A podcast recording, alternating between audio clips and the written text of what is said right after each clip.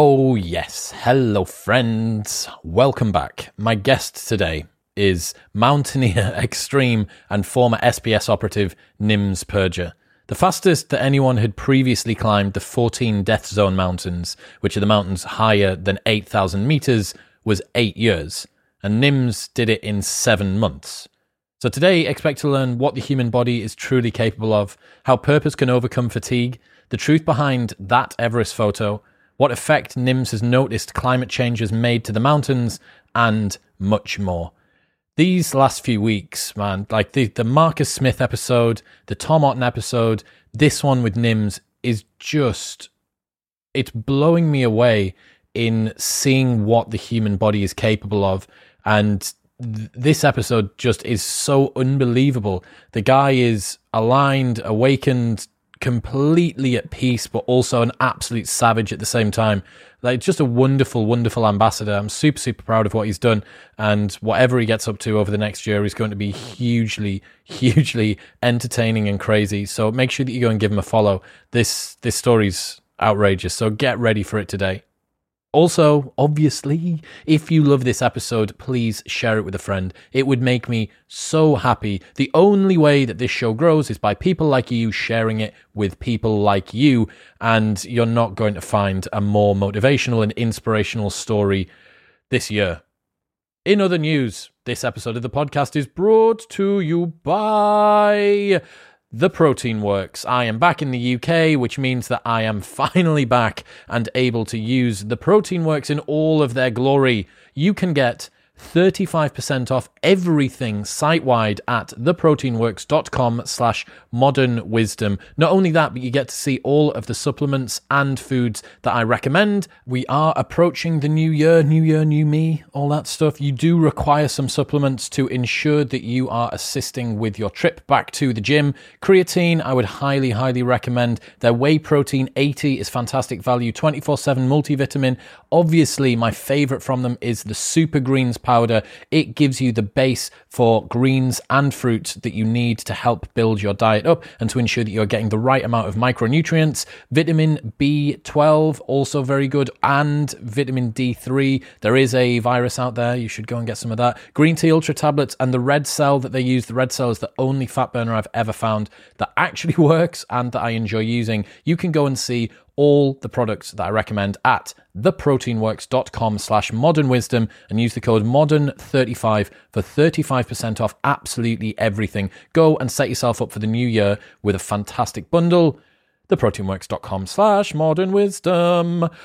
In other other news, this episode is brought to you by brand new sponsor Slater Menswear. I have been going to Slater Menswear for over 10 years now, probably since I was at uni, needed to get my first suit to go to the races, and I am so happy to have partnered up with them. Every single time that I go in there, I'm blown away by the customer service. But they have a fantastic online store that stocks absolutely everything. All the major brands that you would want to buy from Levi's, Ted Baker, Barbour, Farah, Ben Sherman, Calvin Klein, Under Armour, and much more. Also, you can get 10% off everything on top of any sales items. So at the moment, they've got 10% off everything on Barbour. And if you use the code MW10, you will get a further 10% off absolutely everything. If you've got that guy in your life who you think, oh, he's just so hard to buy for, I don't, I don't know what to get him, this is the solution. The range that they have is absolutely amazing. The service is second to none. They have an absolutely free alteration service, which basically means that you get tailored clothes. Everything becomes tailored. So if your waist needs taken in, the trouser leg needs lengthened or shortened, the jacket sleeves need sorting out, they will do it all on site at each store, which makes a huge difference, especially when you're not an average body shape from working out or whatever else. Head to slaters.co.uk slash modern wisdom and enter the code MW10 for 10% off everything. If you're still struggling, to f- work out what to get your dad or brother or boyfriend for Christmas, just head on there. They've got so much awesome stuff from accessories like scarves and hats right through to the basics that they will need every day, plus dress and formal wear. Slaters.co.uk slash modern wisdom and MW10 for 10% off. But for now, oh, get ready for this one. The wise, wonderful, and absolutely insane Nims Purja.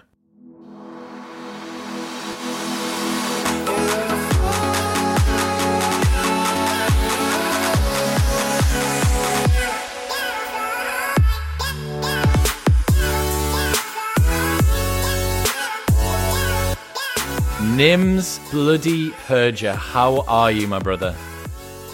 I'm good, Chris, and so you know glad to be here. You know, talking with you in your podcast and all. You keeping well? I'm very well, man. I'm in the fifth location that I've recorded in out in Dubai. So for everybody that's watching, this is yet another backdrop that you need to get used to. Thankfully, the internet is significantly better here, and you're in. Is that your garden? I'm in Kathmandu, brother. You know, so yeah, I'm staying in this you know uh, hotel Park Blaze. They're like family to me, and uh, yeah, just I'm here quarantined. So uh, you know. it looks beautiful, man. It looks beautiful. Yeah let's get into it. You were six years away from a full pension from the Special Forces, and then you leave to climb 14 of the highest mountains on Earth. Why? Wow. Spot on, buddy. So, for me, everything what I do in life, it needs to have a purpose. And um, I started climbing, you know, first when I was 29 year old, and that kind of started leading into into the project, which was to climb all the 14 highest mountain of the world, which is above 8,000 meters. We call that as a death zone peak. And there are only 14 of those. And uh, the fastest someone had climbed this was, you know, nearly eight years, you know, 14 days short, eight years. And uh, I felt like I could do this in, you know, within seven months. Um, and why? why I left all my, you know, like job security, pension, and everything. It was purely because I felt like I had a bigger purpose. And um, honestly, if it was money, for money, I would have never been able to achieve this kind of, you know, uh, goal or project. If it was for the selfishness, or it was just for our family, or you know, all this love, affections, and all those bubbles that we live in, again, I wouldn't be even close to achieve this kind of you know, mission. But what I had purely believed in was I really wanted to show the world that you know what human body is capable of. And for those who doesn't understand, you know, the big, you know, high altitude mountaineering, you know, thin air and all that, just to put things into perspective, what I was saying at that point was, okay, if the world record for you know the full marathon is two hours, I'm going to do that in 10 minutes. That was the equivalent of this project. That's why everybody was laughing at me at that point. You know, no, nobody would believe in this. No sponsorship came in through. But then again, you know, I had a core reason why I was doing it. Uh, I just told you one, and the second one was the Nepalese climbers, you know, have been the frontier of a thousand meter peak. And you know, when you, you, you hear the story, they always say, "Oh yeah, they always carry you know big loads and that is strong, and all that."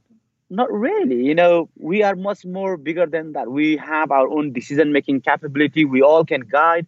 We all are super technical climbers as well.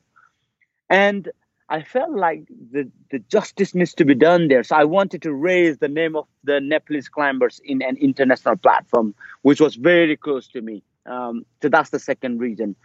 And the third as well was, you know, I truly believe the house that I live is not my home. I believe in you know, earth is our home because, you know, that's where you're most alive. You know, you don't, if you, let's say, just to give an example, very tiny example, if you stay in your home, if you got bigger problem, whatever it is, your home doesn't kind of, you know, like relieve you. It doesn't give you the thrive. It doesn't give you excitement. It doesn't give you adventure. But then earth, is a bigger home where let's say for example even though you're super stressed you got any problem if you go for just like hill walking or, or walk by the river or by the nature or in the glacier you're super happy so our our actual home is earth and i felt like with the experience that i had seen i really believe that you know i need to raise the awareness about climate change and global warming and those three were the main pillars why i did why i did so, and I, I truly believe on those, you know, purpose. Uh, and, and, and that's why this mission came. And for that, of course, as I said, I had to sacrifice my job. I had to give up my pension. My mom and dad were really upset at the start. My brother didn't spoke to me for like three months. And there was you know full financial gains. I had to remortgage my house, and there was not even still sponsorship. Every day I was I was working so hard, and I have never been stressed out in my life. And I will tell you this example. I was driving in a motorway, and um, every day I would go to like London to meet four or five people, do the sales pitch, and and come back home. But everywhere I go, they were like, "Oh, it's not possible." And then if you think you are that good, why we haven't heard your name before? And I used to say, "Okay, I came from a special forces background, and we have to be covered." So even though I had this all world records, I had saved people's life. Nobody knew about it, and all this craziness, brother. And I, I remember that night when everybody was saying no, and and this is impossible. I was driving in a motorway, and I had like tears coming through through my eyes I stopped. I had to obviously debrief myself and, and I cracked on. And, and this is all was for the bigger purpose. And I felt like I have I have somehow, you know, achieved, you know, those purposes and, and, and those reasons why I wanted to do this uh, this mission. So yeah, it's it's it's loads of story over there, brother. That's beautiful, man. What do you want people to take away from what you did? You said that you wanted to prove human capability what are the lessons that you want the general public to take away? People who aren't going to climb Everest, who aren't going to try and do this yeah. psychopathic endurance events. Every moment when I was in the mountain, Chris, you know, when I felt like I was gonna die, I said, "Nims, not today, not today." And uh, I really felt like my story should come out because I know for a fact it's gonna change so many people's life. I know that because it has it has changed my life. For example if you look at who is Nimsdai Purja, he was underprivileged in a kid who was born in Nepal.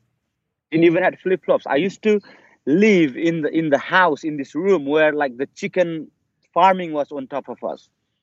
From there, you know, I wanted to join the Gurkhas. Then I didn't even make it on the first attempt. Even though I was the fastest man, I was the fittest guy, there was vacancy for 25 people out of 2000 candidates who came out there only 18 passed the physical test and i was amongst those 18 but just because the, the, the guy who was assessing didn't like me he kicked me out. I had the rights to get that vacancy that pass because there was 25 passes and i was just among, amongst 18 people who passed those tests but then i didn't give up. I went second time again and i eventually made it then even from the Gurkhas, to going into special forces. The Gurkhas had served in the British military for 200 years, and none of them had ever made it into special boat service. So for me, at that point, when I heard about SBS UK Special Forces, it was like, oh man, this is like James Bond stuff. You know, they are so cool, and you got to be so good at this. You got to be this. You got to be that. You got to be super fit, super smart. All these things. And when I said I, I wanted to be part of that group, again my friend started laughing about it you know my even some people who i really inspire who i used to get inspired by them you know some mentor some like officers were saying that nims it's not possible. You know in order to go over there you shouldn't be only super fit. You got to have the knowledge like brain of attainment. I was like yeah whatever man. But then i worked so hard because it was unknown to me. I came from landlocked country and then nobody had ever made into sbs and uh, and my own training regime was mental. I had never trained like this in my whole life, brother. I used to wake up at one o'clock. I used to carry like 75 to 80 pounds on my back. I used to tap, which is a speed march, 20 kilometers. I used to be at, at, at the military camp by like seven o'clock. Then I do normal physical training with the, my military guys for an hour, whatever that physical, you know, PT is. Then I work whole day as um, as a labor because I was engineer and I was you know building any structure finisher. So it's tiling, it's painting, it's plastering. And at the evening, I used to again run clean fatigue. I like I used to leave my burden in the school and I, I run back to the house again 20 kilometers. Quick food. Then I go to the gym. I cycle 65 miles again. From Nepal, not a good swimmer. Then I used to do freestyle like 100 lengths in 25 meters pool. And I used to literally finish about like not before 10 o'clock then I used to be again a couple of hours rest, and then I'm doing that same thing again. And I never said I'm tired. I never said oh it's, it's raining today or it's, it's snowing today. I never said that. It was you know like relentless of know hard work. What's and the I drive? What was what was the drive to keep you doing that? It, it's, it's the love for the thing, mate. It wasn't never for money. I didn't never wanted to be like, you know, of course, when you join special forces, you get paid a lot. You get so much facilities. You got so many access to the to the to the other other stuff. And you are super respected as well in the community. But I never joined UK Special Forces to be a general or to make millions or to make more money than anybody else. It was just I wanted to be part of that cool group who earned their respect, you know? And that's what the driving was come for. It's, it's for the love. And of course, if you love something, you got to commit, you got to dedicate, you got to work 10 times harder than anybody else out there. So yeah, after serving 10 years with uh, with the special forces, I was like, okay, yeah, what's next? And then I got this idea of climbing all the 14 highest mountain. And then my purpose was again bigger than where I am from, who I am, bigger than my family, bigger than anything else. It was it was for the human race. And that's what it kept me fired up, brother. And it was like, you know what, money is nothing. You know, we all go one day. We all die one day. Doesn't matter how much you you make, doesn't matter how much money you you have, you're gonna go as you, as you can.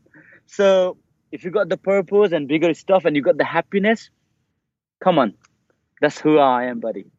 That's a beautiful message, man. I spoke to mutual friend of ours and past Modern Wisdom guest Jay Morton the other day, and he gave me some inside information on you. He told me that during Special Forces selection in the jungle, you were nearly killed yeah. by a tree while you were asleep. Yeah, it felt like. yeah, he said that dead trees falling is like yeah. the number one killer of people in the yeah. jungle. And this tree fell, and your hammock, there was a U shaped hole in the tree that was the precise size of you, and it just happened to miss you. Lucky miss, eh? Bro, you're blessed. someone, someone out there is looking is looking after you. One of the things, yeah. again, Jace, thank you, Jay, brother. You sent me this big voice note that really gave me some more perspective, especially about yourself.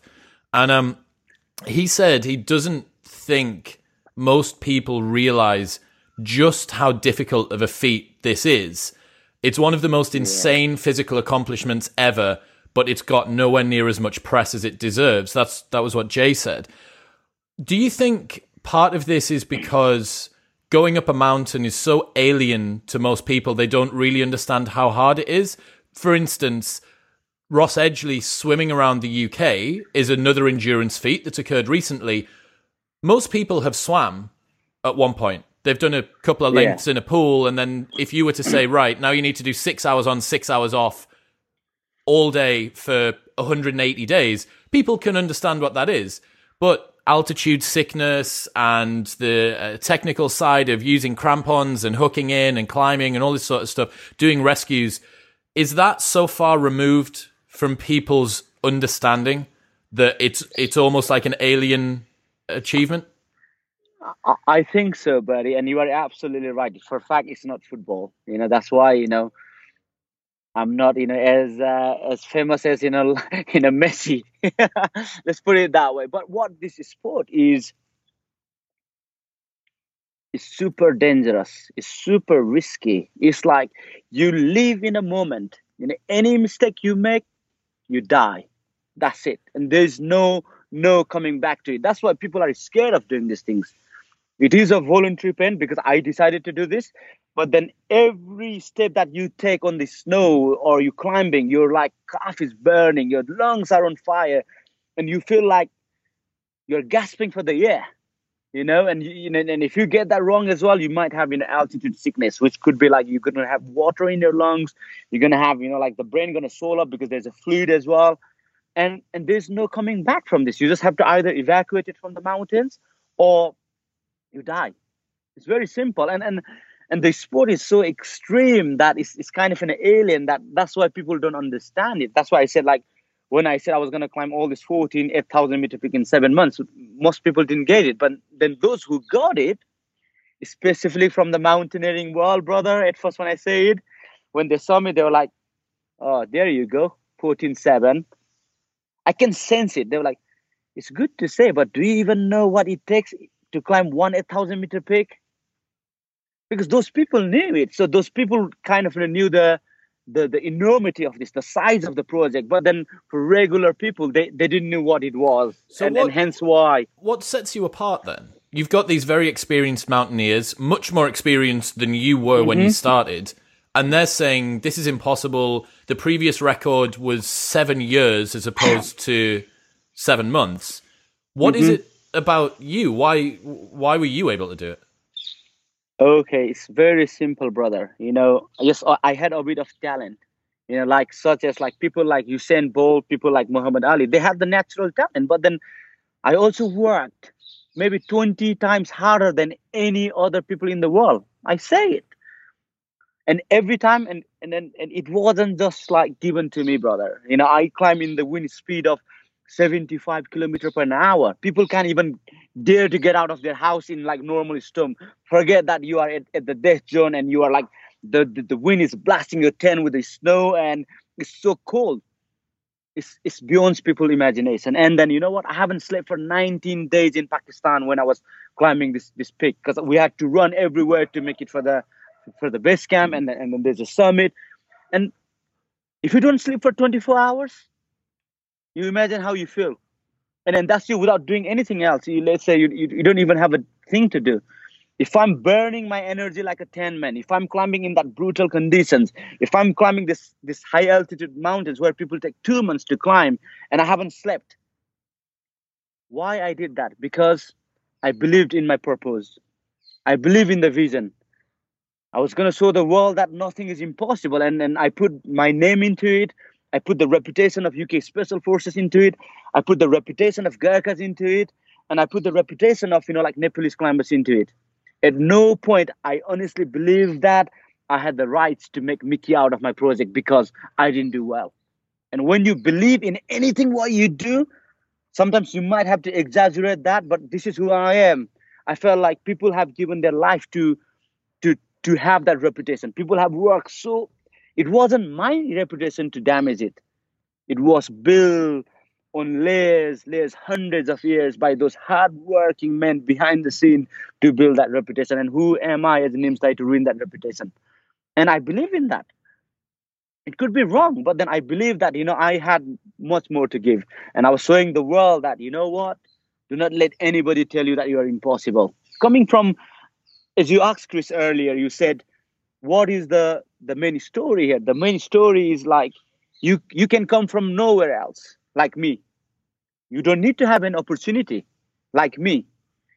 You know, you don't need to have support like me. But then if you work hard enough, if you commit to it, if you dedicate into it, even though if there will be negativity, there will challenge, you turn that into positivity, you can achieve the success against all the odds. That is a very simple message from all this stuff. And I hope anybody can relate their life into this story because we all have our own mountains to climb. We all have our own challenges. But how we overcome that challenge, how we become that person, I believe that the 8 billion population has got their own talents.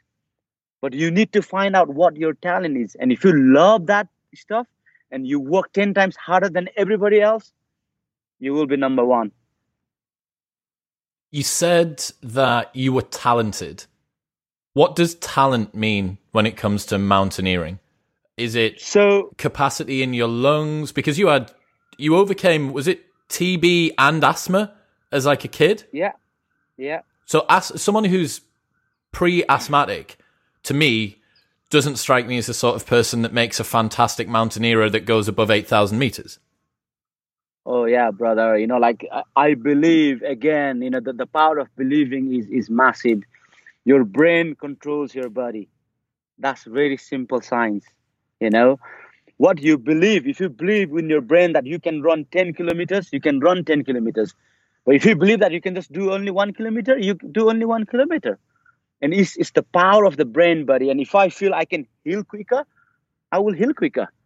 Because if you put same patients in the hospital with similar injuries the person who believe that he can overcome those injuries or whatever it is will get healed better and now coming into the capacity buddy I wasn't even born at altitude. I was born in the most flattest part of, of Nepal. You know, it's, it's so hot. Even the flies dies at the road, man. It's like super hot. It's Chitwan. Um, but yeah, somehow, you know, I I kind of had this ability to acclimatize well. And that's what pretty much all of this, you know, people who live in high altitude have the similar ability. But what it makes me different is is the decision making ability the purpose why i was doing this stuff. It wasn't just for nothing. I i was on a mission.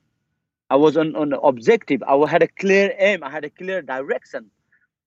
That's why you know i became who i am. And and it's very simple. Tell us the story about when you were awake for all of those days in pakistan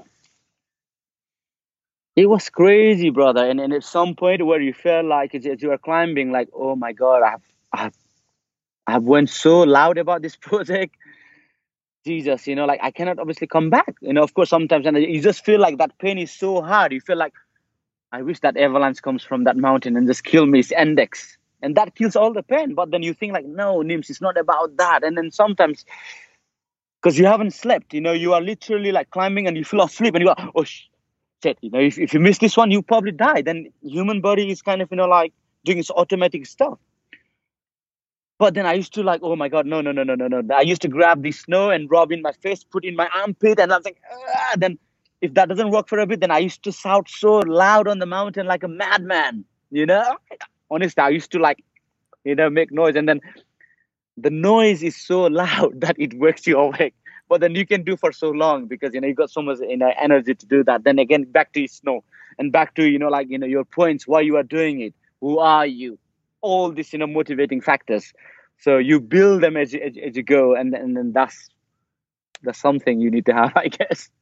Has it changed you as a person? No man. I'm still simple guy. I'm still you know I, I respect the nature. You know I still say, you know, I'm humble, but then, you know, we all have ego, brother. We all have people, everybody as a human has ego. But the size of my ego depends upon who I talk to. If they're respectful, I'm respectful. If they want to come with the biggest, you know, ego that they couldn't put their head inside the door, I'll kick them out already because I think I have done enough to, to do that. And that's not with me as well. Anybody in the world, nobody wants that kind of a person to deal with we all have you know that kind of stuff but it's all about how you manage it. I would love to say you know i want to stay humble i respect those people who are humble but if people want to come with all this stuff i don't have time for that brother. Park it and move on. Um can you explain what it's like going up the side of a mountain? Because i've climbed up hills before but that's just me one foot in front of the other. It's basically a path on an incline. Mm-hmm. and upon reading the book there's all different manner of uh, teamwork that goes on with the person in front who has to cut through snow and there's different heights of snow. Can you just take us through what it's like to, to go up the side of a mountain?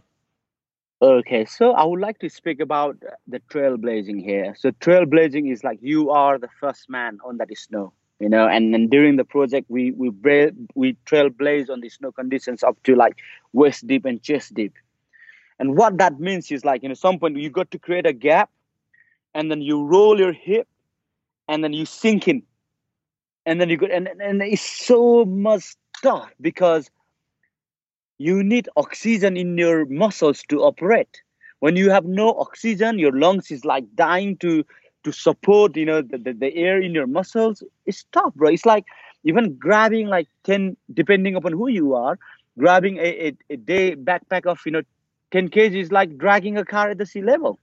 And if you have to trailblaze like that, every steps count and every breath counts and every second is as painful as probably I can explain. But then for me, why I do that? Maybe I say I love that kind of stuff. I love when there's a challenge. I love it because, you know, it's something that make me come on, you know it also made me feel like I'm living in the moment. I'm not thinking about how much mortgage I have to pay. I don't have to worry about what this is going on, what the world is doing. I'm just living in the moment, saying, if I get this wrong, I could probably die because you know I, I don't have enough time to go back to the summit and come back. And sometimes you're leading in a very technical regions where it's a blue ice. For example, on K2, if you make a mistake, you die. And then and the other point here is imagine you are sleeping in the tent at, at, at the death journey. It's so cold that you know you're in the sleeping bag. It's warm. As soon as you leave that you got like snow coming into your face. It's like it's horrible. But then you have to wake up and it's so cold that it takes half an hour to put your boots sometime. To get out of that comfort from that sleeping bag at the middle of the night and then get ready that is the biggest mission as well. So it's it's so tough from all level. But as I said, you know, learning about trailblazing, like the specifics about how you do it, you walk forward, you make a hole in waist high snow, yeah. yeah. with your chest. So you use your belly, I guess, as like a yeah. a, a snow plow. Then Yeah. you use that extra bit of space, you step forward, and then you do it again. So how slowly, how slowly are you moving? Oh mate, it depends upon who you are, man. And sometimes people take so long to climb, you know, all this in a, distance. You know, like for example, if there's if the snow condition is perfect, I climb the world highest mountain, like world, you know, third highest mountain in just 18 hours. But then for the world seventh highest mountain, it took us five days because it was so tough. The wind conditions, the snow conditions. Yeah, but again, you know, like if you look at the speed of, you know, my climbing style, I climbed Everest, Lhotse, and Makalu. That's the world's first, fourth, and fifth highest mountain in 48 hours. People have never done like this. And then, and then if you see how much it's taking me to do that, you can imagine, guys. So, yeah. Two days to climb the first, fourth, and fifth highest mountains, all of them back to back. Yeah. All of them back to back. What the fuck, man? what the Yeah. Yes. I don't even know what to say about that. Like, it's the the main thing I think that it would appear is the other than the physical fatigue, but some people there's ultra endurance athletes out there who might be able to deal with that level of fatigue, but it's the um, altitude changes that would end most people, right? Yeah, it's, it's it's the altitude, buddy. You know, you could be, you know, like Mo Farah out or Usain Bolt at sea level. That means nothing over there, brother. And then that's why I said, you know, like it- it's a completely different game. And um, you know, people think just because you are from special forces, you can do. No, not really. I have climbed with so many special forces, and then, and they are like, "Wow, Nims, how the hell you do this?" You know, you're not only trailblazing, and you don't just like leave us like so far behind, but then you come up, you go down, and we haven't even recovered for like two months since we climbed, you know, with you. So, and then there are so many other people, and I think, but for me, yes, I have got a bit of, you know, like, I would say a bit of like natural talent. That means, of course, I clim- climatize a bit, a bit better. But then, for me, I love that. When you love so much, that is next level, mate. If you have, if like, if you are a football player or if you love that football so much, you will not realize, you know, if you have run a marathon in, in, process of chasing the ball or whatever it is. But if you make that footballer, whoever it is, to run full marathon, he's gonna regret it. He's gonna be like, oh my god, it's so tough because that's he doesn't love doing marathon. He loves playing football.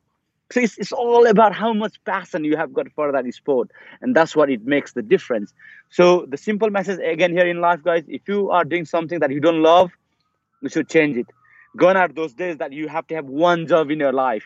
You know, the world is changing. Adapt to it. You know, try something new. And if you like that, you could be the the number one in that. So, There's a quote, and it's one life, there's, right? There's a, one there's a, life. Yeah. a quote that I absolutely love by Naval Ravikant, and it says, Mm-hmm. "Become the best in the world at what you do.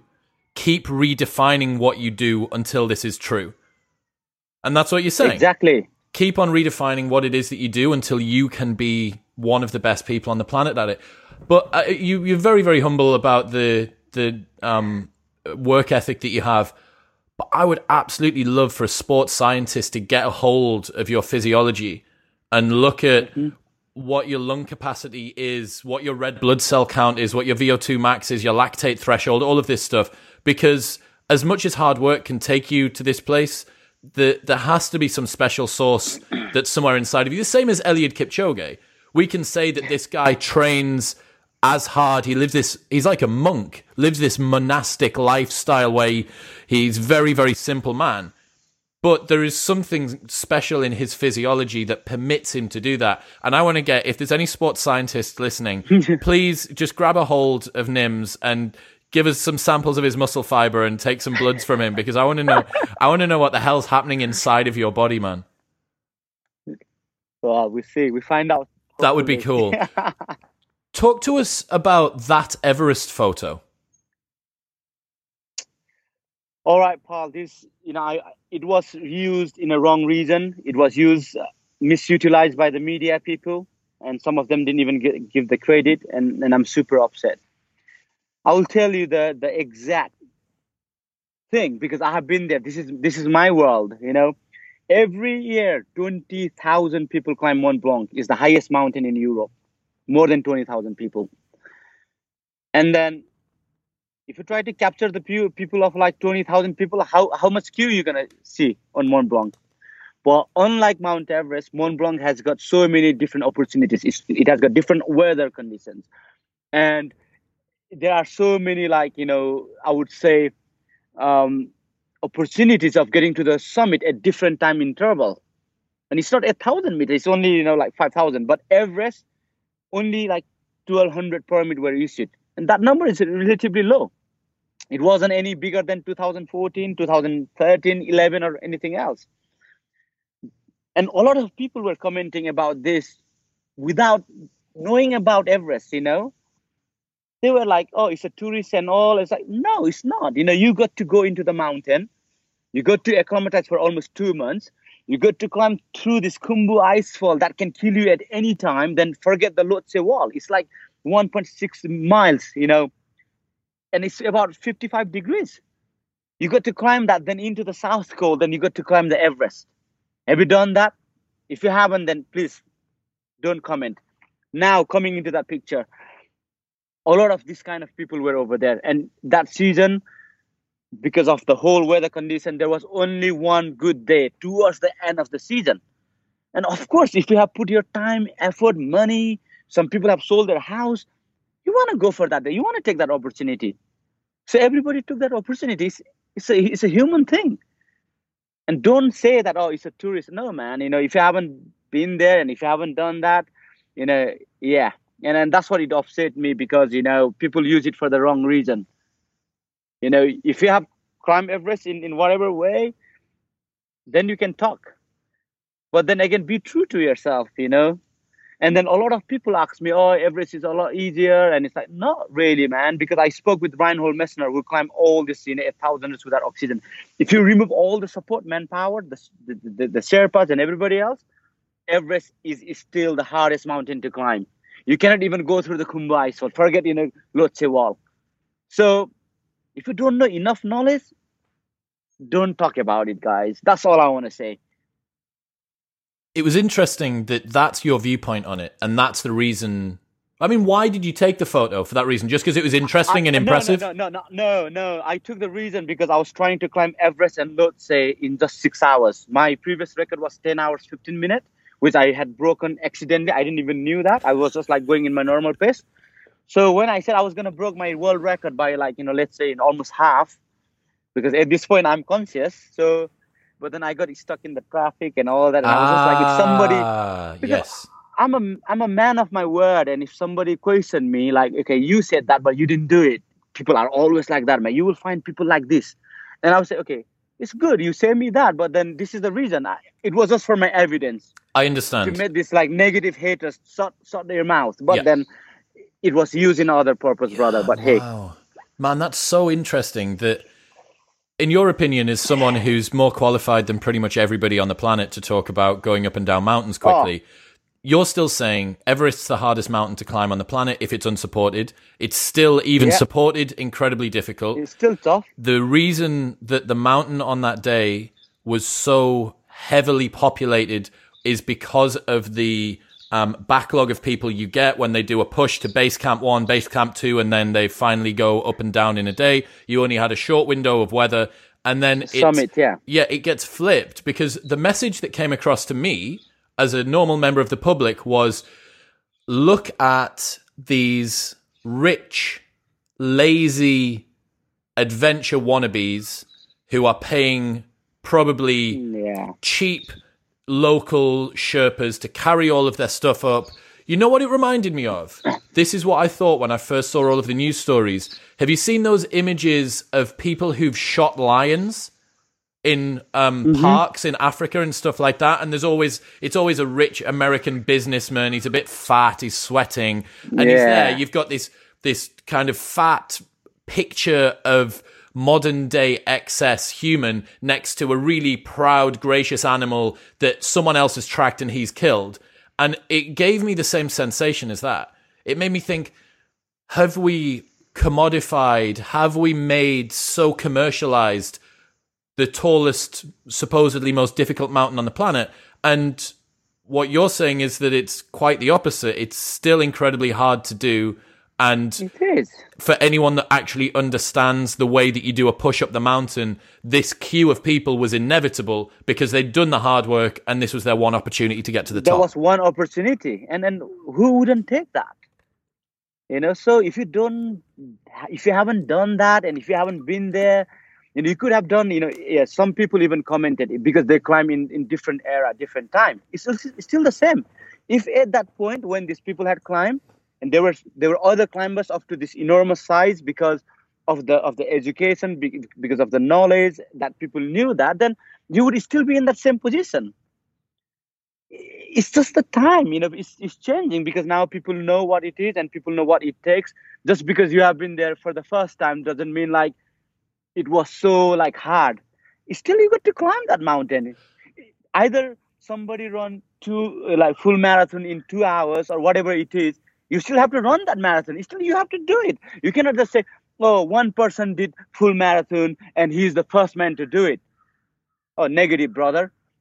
If people are still doing full marathon now, still you got to claim that achievement because you run that same distance. Be broad about the thinking, people, and uh, let's stop being so like I don't know. You know, people just always pointing this one and like Judgmental. Very negative energy. Yeah, you know, we, we have come into this world where this is a time to adjust. This is the time where I feel like it's not about the race. It's not about you know which national you are from. It's not about now. This thing's gonna change. It's, it's about the human race. And, and, and now coming into this my topic, this is gonna happen because with the climate change, with the global warming, if we all as a human being don't work together, we're not gonna extinct. We, we're just we're just gonna disappear. So this is where you know the things are happening naturally brother. You know like where you know it's not about you know before it was if you see the world again back and then people were like about the race people were from that is changing now slowly and then now we are changing for a reason. We're changing for for our survival as well. So in every areas that we need to be broader thinking you know human i guess was there not a story associated with your photo to do with people leaving rubbish on the mountain? No, it wasn't. Thank God. Okay, but do you know do you know what I'm talking about? Am I, have I just made this yeah, up? Yeah, No, no. So I think you know there are a lot of you know rubbish and stuff on on the big mountains and all, and uh, you know sometimes you know people are so tired and and they don't do it. But then I think now you know, or also some people probably didn't knew the extremity of of that that that incident and they probably didn't know how much it's going to affect the, the world by leaving a trash there but now everybody is getting educated you know people probably you know used to leave the electricity on in the house even though if they are not there. But now people are getting educated. So they turn the electricity off. They don't do food waste you know at least some people are trying. And then it's exactly the same. I think that the education has the awareness has gone a bit wider now. And of course all these people love the, love the mountains. And and as we progress towards this you know next generation we, we, everybody will start cleaning this up. And i think nobody is there as a bad human i would say. And it's just about the the perspective. We all want to do do good in life. I don't think anybody in the world want to be known for like super bad you know man. I don't know.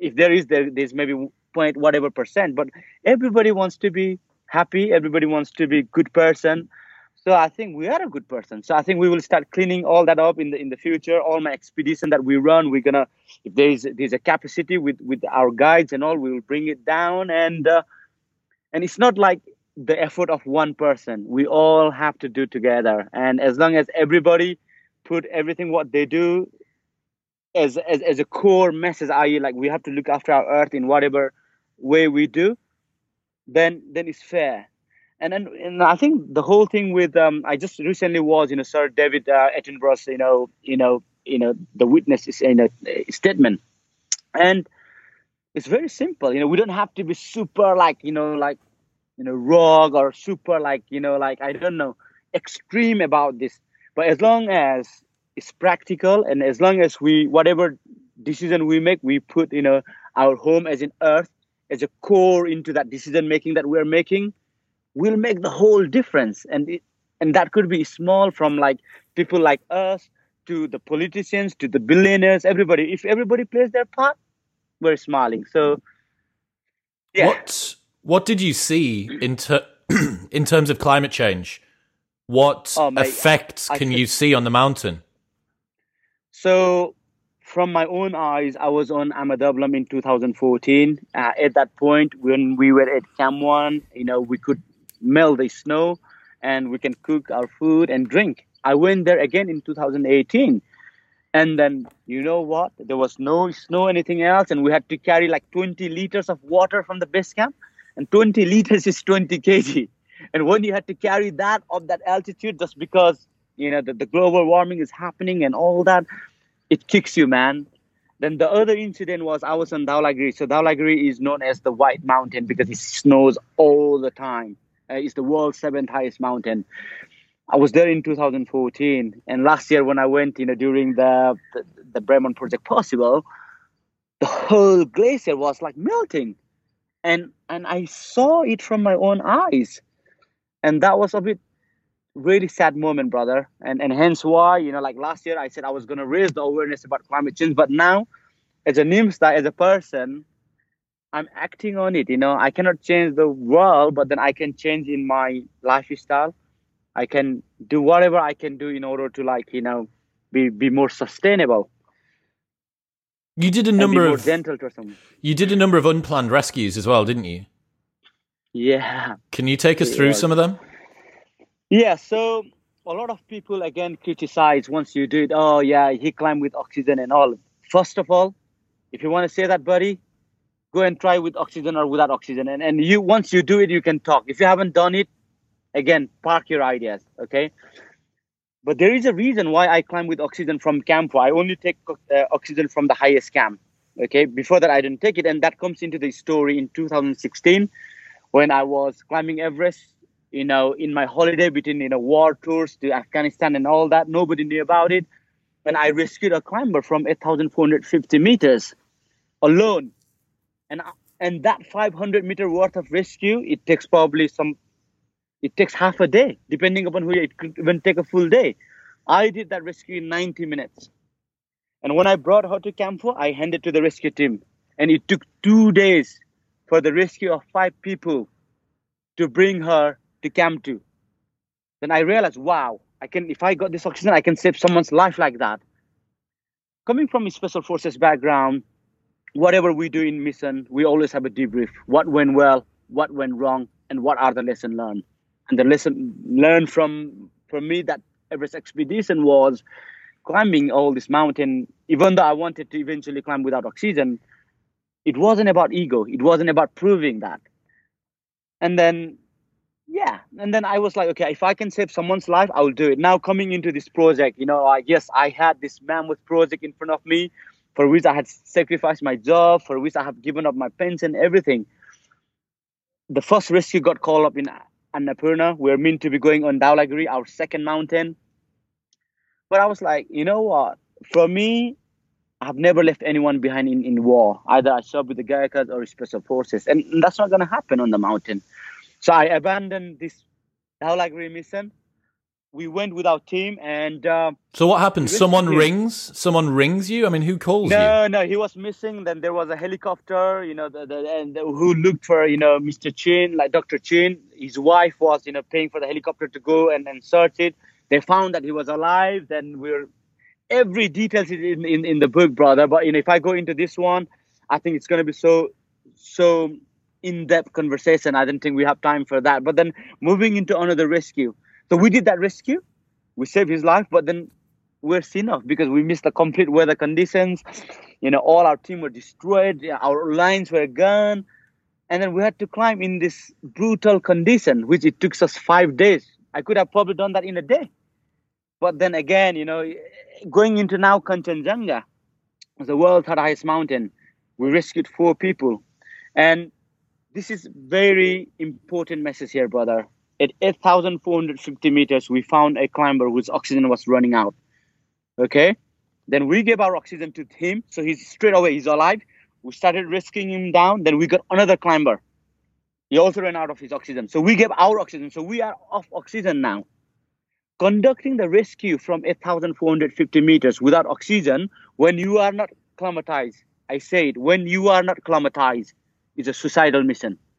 But we knew what our body was capable of and all that. So again, you know, all this rescue stuff, you know, for me, it comes because I want to sleep peacefully when I go to bed, brother. Know, I don't want to say that, okay, you know, I left this, you know, man or, you know, you know, female or fellow climbers behind when I had the ability to do, do the rescue.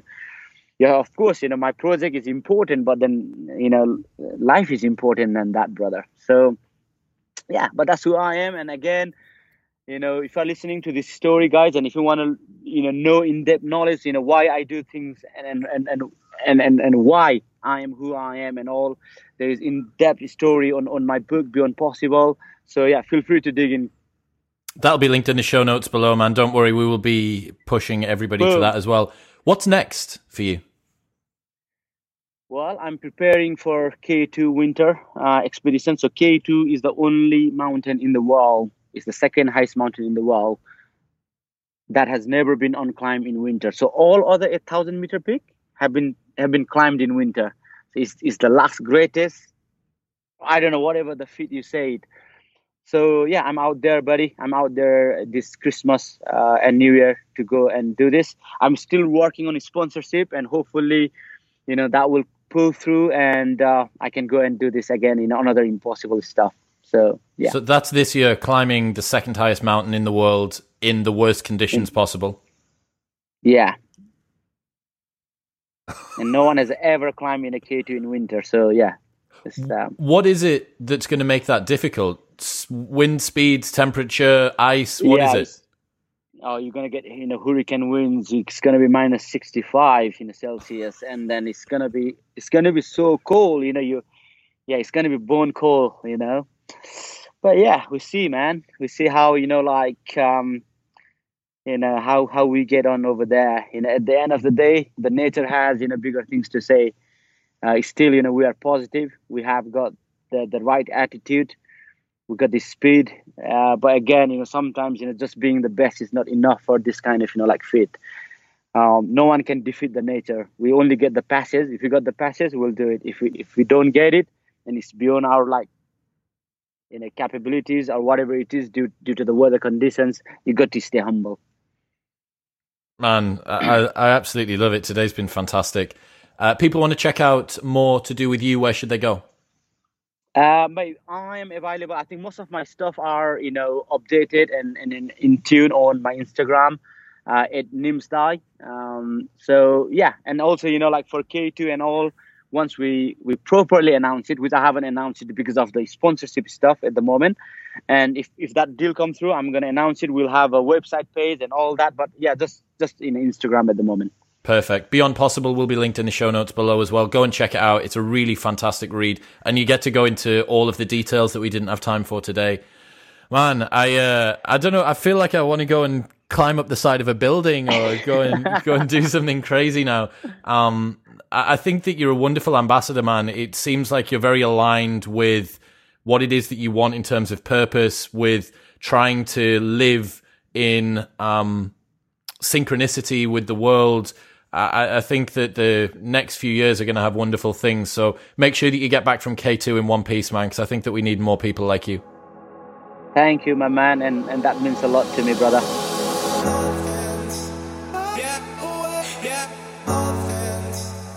Thank you very much for tuning in. Don't forget, you can get 35% off all supplements at theproteinworks.com slash modern wisdom and the code modern35. Go and see everything that I use and recommend from the fantastic Protein Works range. And brand new sponsor Slater Menswear are giving you 10% off everything site wide, including sale items. Head to slaters.co.uk slash modern wisdom and the code MW10 for 10% off everything. This is the hack. If you still haven't sorted out what you're getting someone for Christmas, slaters.co.uk slash modern wisdom and MW10. Whew. Peace.